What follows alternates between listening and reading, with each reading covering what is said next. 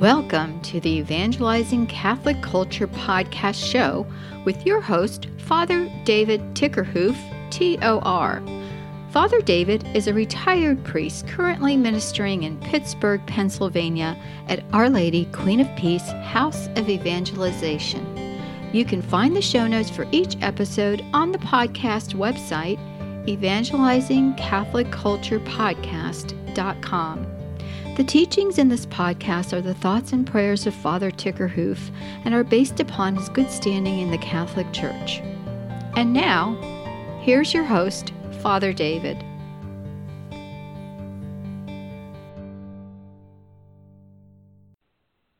You can find the show notes for today's episode at evangelizingcatholicculturepodcast.com. Look for the podcast Renewal and Reform, Episode 7.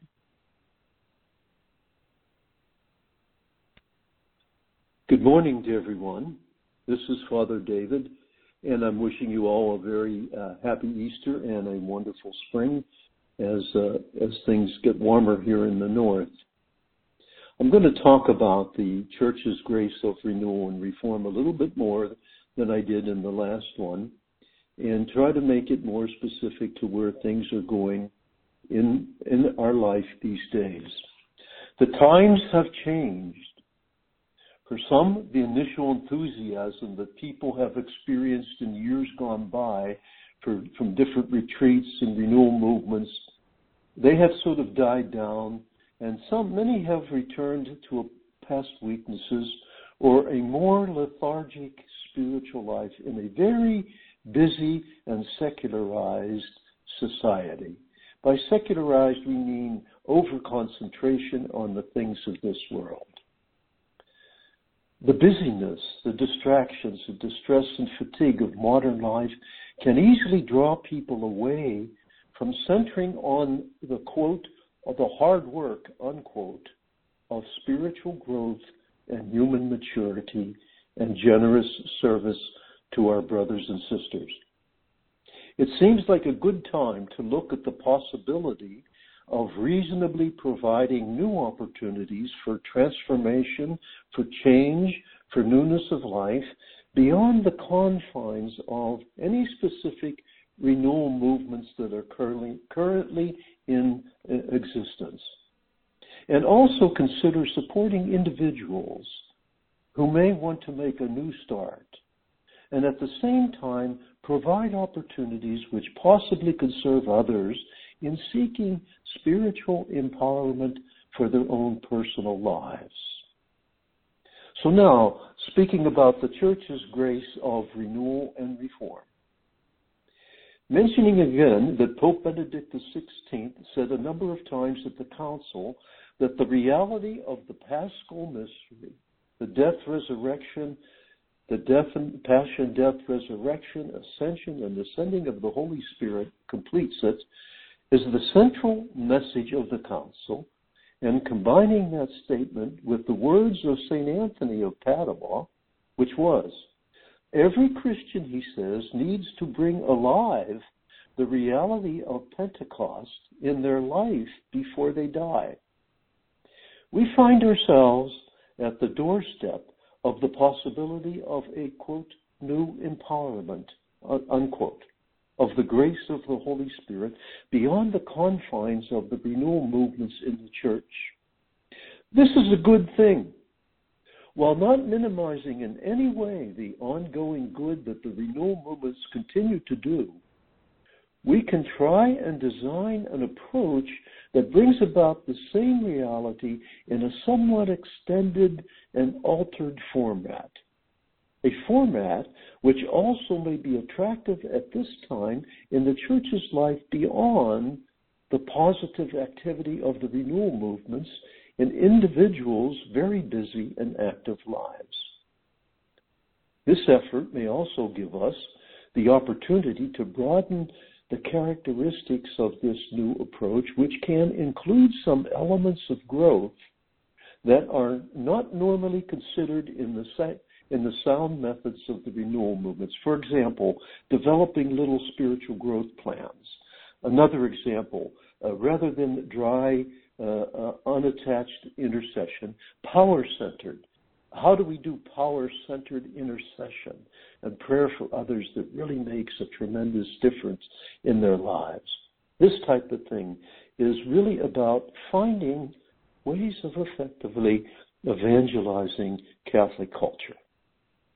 The challenge presented here is how should we go about designing an effective program or activity that would accomplish the necessary objectives? I know Jesus told his disciples that a wise servant knows how to bring out of his storeroom things both old and new. Instead of us using one of the seminars in the renewal movement, which we all are familiar with, and, and which are very effective when focusing on a renewal in the Holy Spirit. We may want to try and adopt a format which approaches a broader experience which embraces the church's grace of empowerment. And here we're not speaking of the, the new catechumenate or a form of the RCIA. Why? Because these very good programs are far too lengthy.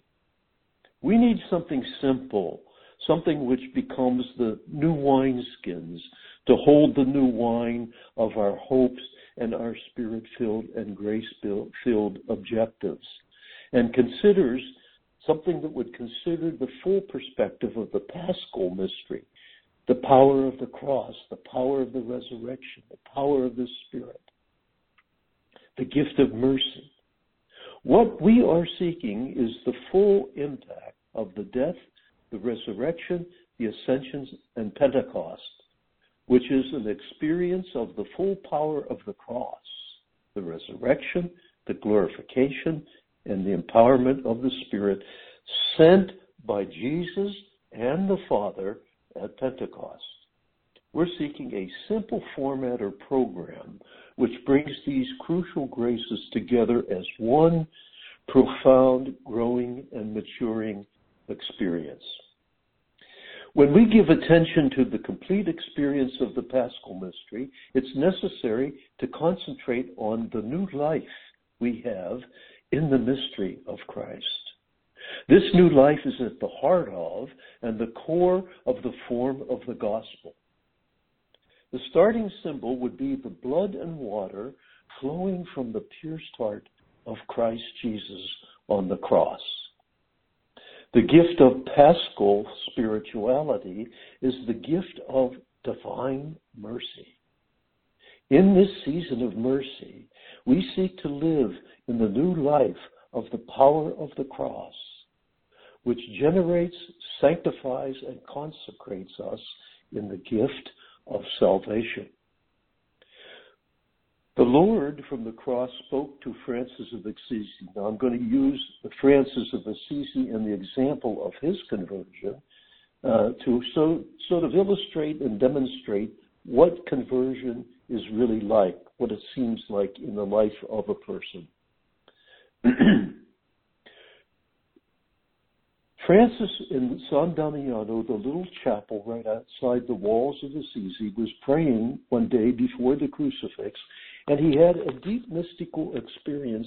And Jesus spoke to him from the cross and said, Francis, you see that my house is falling into ruin. Go and rebuild my church. In a real sense today, we have a similar call from the Lord in regard to the church's grace of renewal and reform in this age. It starts with a renewed experience of living in, quote, the power of the cross, unquote. Francis felt that it was truly Christ crucified who had spoken to him. We find this in the Omnibus number 903. His conversion was centered upon Christ on the cross. In Christ on the cross, Francis felt that the deepest and truest root of his choice to be a penitent was touched and made real. Excuse me. The suffering of Christ explained, illuminated, and justified all human suffering. Francis's conversion fell within the context and sphere of the suffering Christ. It became an effective sign for all those who wanted to abandon their sinful way of life in order to unite themselves with Christ and in Christ. Francis saw the suffering of Christ was a superhuman value in the reality of human experience and existence. It was the only power able to give meaning and sense to human suffering, to the point of attracting people to seek this suffering and to accept it freely in order to come closer to Christ and to be one with Him in the Father. We find this in the high priestly prayer of Jesus in St. John's Gospel, chapter 17, the idea of oneness with the Father and Jesus and with one another. What impressed Francis was the power of the cross for all who wanted to call themselves Christian and who wanted their whole life to be freed from living selfishly as lived independent of God. That is, a life not consciously lived in response to God. Therefore, we may want to embrace a life of penance, not specific actions, not at all specific actions here, but a conversion of heart, a change of life. Not simply just penitential practices, but a life lived, quote, in God, a life continually lived in God through Jesus in the power of the Holy Spirit. The power of the cross, the power and life of the resurrection, the power and life of the Holy Spirit, this is the church's grace of renewal and reform. Now we need to look at the power and life of the resurrection. A good approach to this task is to go right to Easter Sunday night, which we've done recently. And this is entitled The Appearance to the Disciples. This is taken from John's Gospel. On the evening, quote, on the evening of the first day of the week when the doors were locked, where the disciples were for fear of the Jews, Jesus came and stood in their midst and said to them, Peace be with you. When he had said this, he showed them his hands and his side. The disciples rejoiced when they saw the Lord. Jesus said to them again, Peace be with you. As the Father sent me, so I send you. And when he had said this, he breathed on them and said to them, Receive the Holy Spirit. Whose sins you forgive are forgiven them, whose sins you retain are retained. Unquote. The power and life of the resurrection, ascension, and Pentecost was given to them when Jesus breathed on them. For Jesus, who had not yet gone to the Father when he met Mary Magdalene at the tomb earlier in the morning, so it seems, because he said to her, Stop holding on to me. What he was saying to her was that he had changed. He isn't the historical Jesus that she knew. It was something more. There was a substantial new change, and she needed to change to relate to him in a new kind of way. And he says, Stop holding on to me, for I have not ascended to the Father. Now, in John 17, to uh, chapter 20, verse 17, Jesus was now, Easter Sunday night, fully at the right hand of the Father. He had done that. He had gone to the right hand of the Father. He was glorified, fully glorified in his divinity, exercising his full divine power of the resurrection as the glorified one, breathing on them at, at Easter Sunday night, on the disciples. He powerfully commissioned them to bring this new life and power to others. He baptized them in the Holy Spirit. He breathed on them.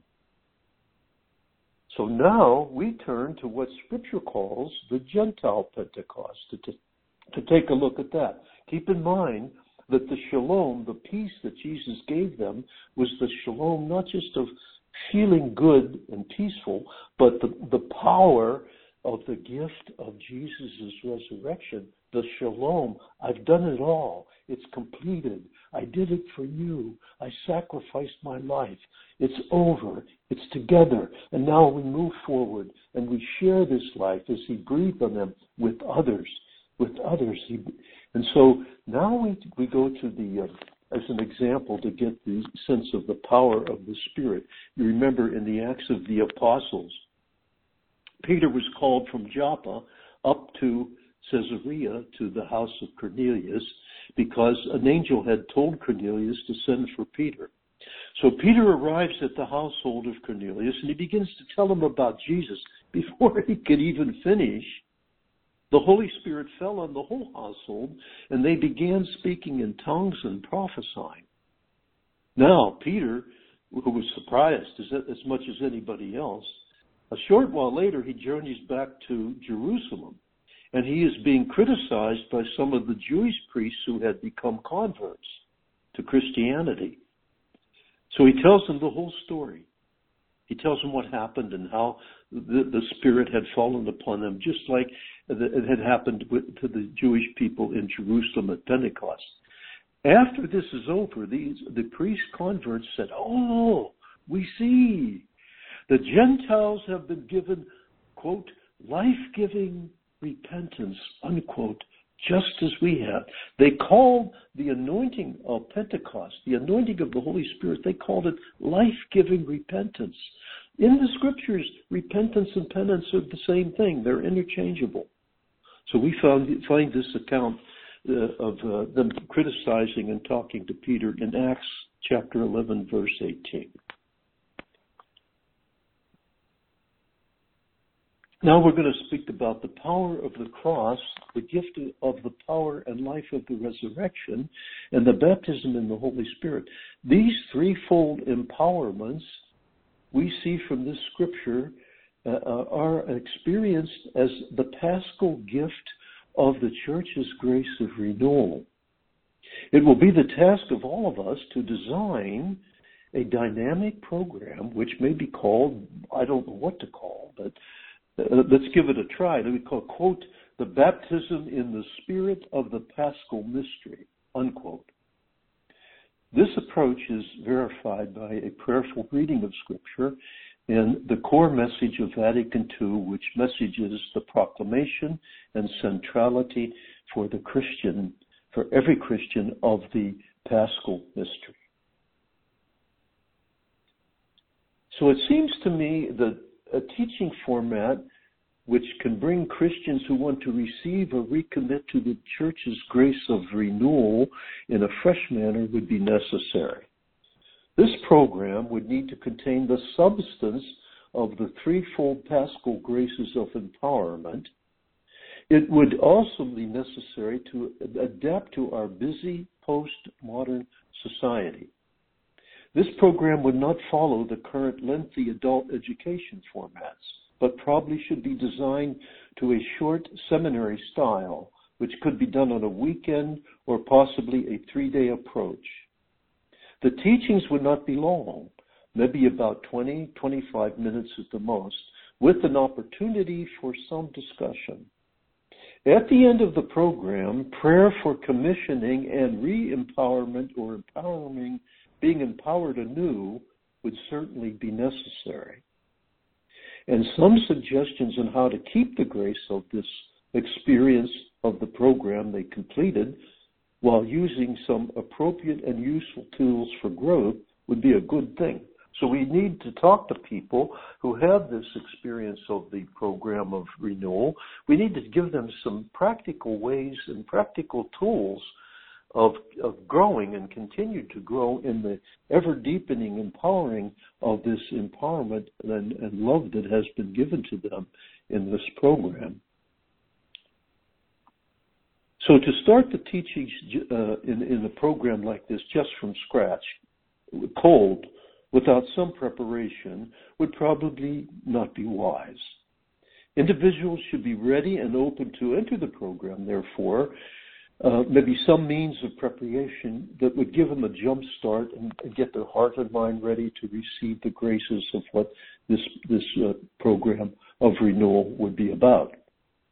A life review session with a trained person who could guide a person to necessary forgiveness and other matters of transformation would, would definitely be a real plus if that was available. Now that's not available to most people. So it's not absolutely necessary at all. But if that was someone's opportunity be a wonderful way to prepare. Another possibility is that the person make, making the seminar would prepare by reading some appropriate scripture or some devotional, chosen devotional, or make a long general life review and go to confession. The sacrament of reconciliation be a wonderful way to prepare. What would be the content of these preparations? What basic themes would attract us to this renewal seminar? Well, let me just talk about nine sort of ideas here, and I'm sharing these in a way in which I'm inviting response the, of, of, individuals who could really grab onto this and develop a wonderful pro- program with us. But this would be wonderful. So we, we probably need about nine presentations to do justice to the quality of a renewal seminar. This is where I would invite those who are good at designing faith formation programs to step forward and be willing to share their thoughts and wisdom with us. But here are some of the themes to consider. I'm just going to briefly and simply go through them. Number one, what is the paschal mystery and its relationship to the Word of God, to Scripture?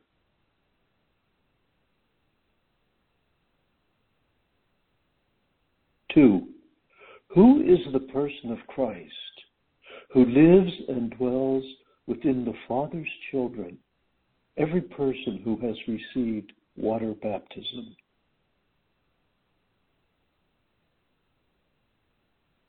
How do we want to understand the experience of the power of the cross, the new life and power of the resurrection, and the complete empowerment of the Holy Spirit?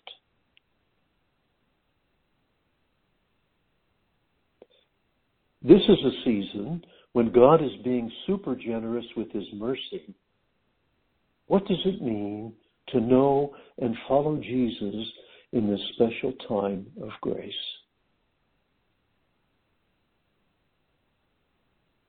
Number five, as I grow in the love of the Lord, what kind of changes do I need to make in my personal life?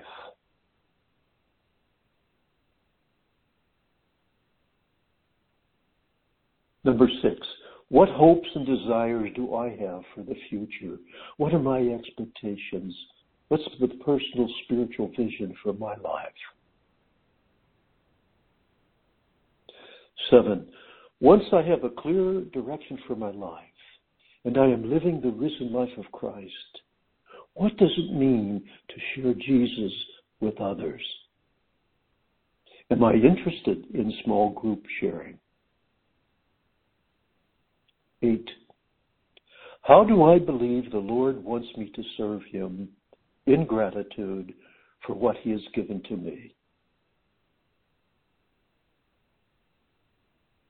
9. And the final one.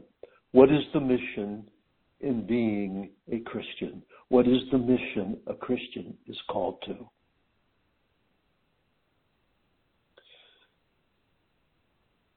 So now I want to talk about something that was in the recent history of the renewal uh, movements in the church. It was called the Fire Movement. Fire, F-I-R-E. And I'm going to quote John. I'm going to quote uh, Scripture, Matthew 4:11. John the Baptist told the people, "I am baptizing you with water for repentance, but the one who is coming after me is mightier than I, and I am not worthy to carry his sandals. He will baptize you in the Holy Spirit and fire. Fire, fire. If you have made any contact with Evangelizing Catholic Culture podcast and may have an interest in small group fellowships, this possibility will eventually be available through the podcast.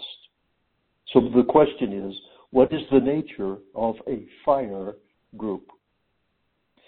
Fire by its nature has the ability and power to cause destruction. It consumes what it ignites and it totally changes the object which it consumes. It is used in numerous ways in the scriptures. In the story, of the destruction of the towns of Sodom and Gomorrah, it is used for destruction because of the depravity of the citizens of those two towns. So, in view of God's judgment, it is seen as punishment. However, it is primarily used symbolically in the scripture, in the Word of God.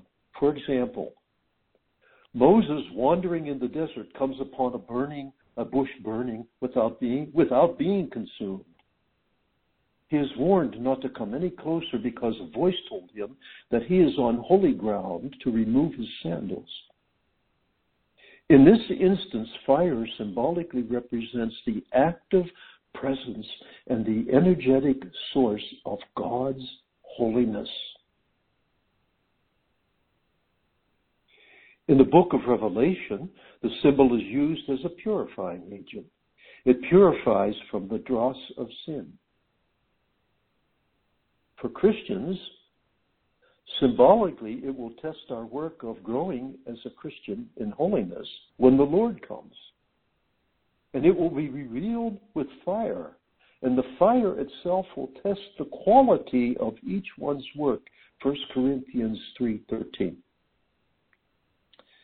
When viewing the work of fire internally in a human person, we see it illuminates the mind uh, see this in Ephesians, Ephesians 5:29. It is a light that illuminates and leads us to see the things that are pleasing to God. It illuminates the mind and energizes the will as it gives strength to the soul.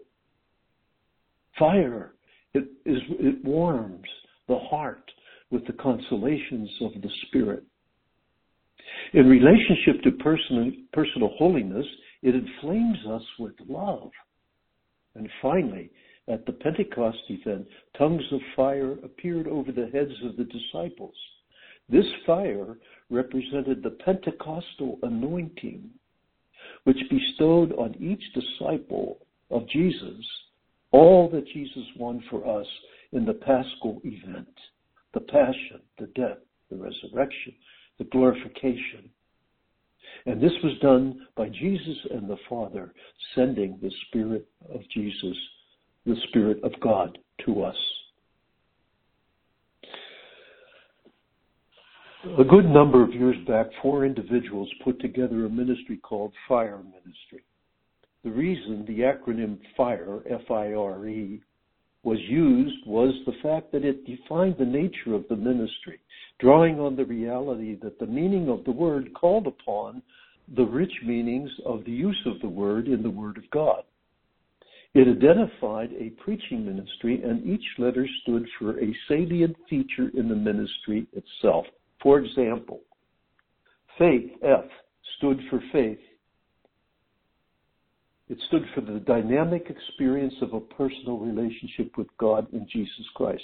Faith, the gift of faith, and of course, love. I stood for all forms of intercession, uh, not just a, a, an intellectual or cerebral uh, uh, idea intercession, but a power centered intercession that brought change in people's lives. I. F I. R stood for spirit filled, life giving repentance or penance. Repentance is the gift of change that comes from the work of the Spirit in the soul. And E stood for evangelization and or mercy work. The fire team would set locations in various places in an auditorium and schedule a fire event. Each individual would give an inspirational talk on the topic on the specific topic, F I R E. It was very popular in the renewal for several years, but for various reasons it seemed to have lost its attraction. However, when the four topics are joined as one, the word identifies a tremendous process of evangelical change and transformation. Some would use the term spirit filled conversion. Taking the dynamic reality of this process of transformation, it is very possible and expedient to identify and apply this work, this work of grace, to a fellowship process, to a small group fellowship process. In other words, it is the intention of the Evangelizing Catholic Culture podcast to encourage and work towards establishing a kind of a movement opportunity of fire groups as units of growth to provide the development of this fourfold work of formation and transformation. This attempt would definitely be an example of the podcast's work of evangelization.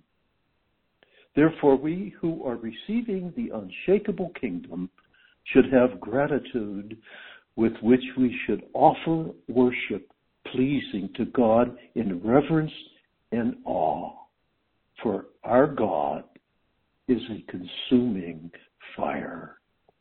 Hebrews 12, verse 29. May we pray. Lord Jesus, to know you is eternal life. I believe that you are the Messiah, the Son of the living God. I love you and I place my trust in you. I'm sorry for all of my sins and for withholding myself in any way from you. Please forgive me and heal any pain I have caused others. I forgive anyone who has hurt me and I ask you to bless them. In your name, Jesus, I renounce anything in my life that is not of you that I have welcomed into my mind or heart. Wash me clean in your mercy and fill me with your precious blood and the Holy Spirit. Father, all of my need for love and affection is found in your embrace, for I am your son, I am your daughter. May I never leave my home in your heart again. By your grace, I resolve to remain in your shelter and abide in your shade, where you restore to me the joy of your salvation. Amen. This prayer was brought about by Father John Horn and those that worked with him to design this prayer. May God bless you. The opinions on this broadcast are those of Father Tickerhoof.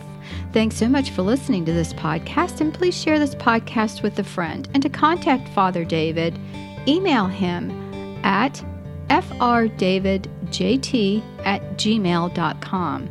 And be sure to leave Father a star rating on any podcast app. You can find more information about Father David on evangelizingcatholicculturepodcast.com.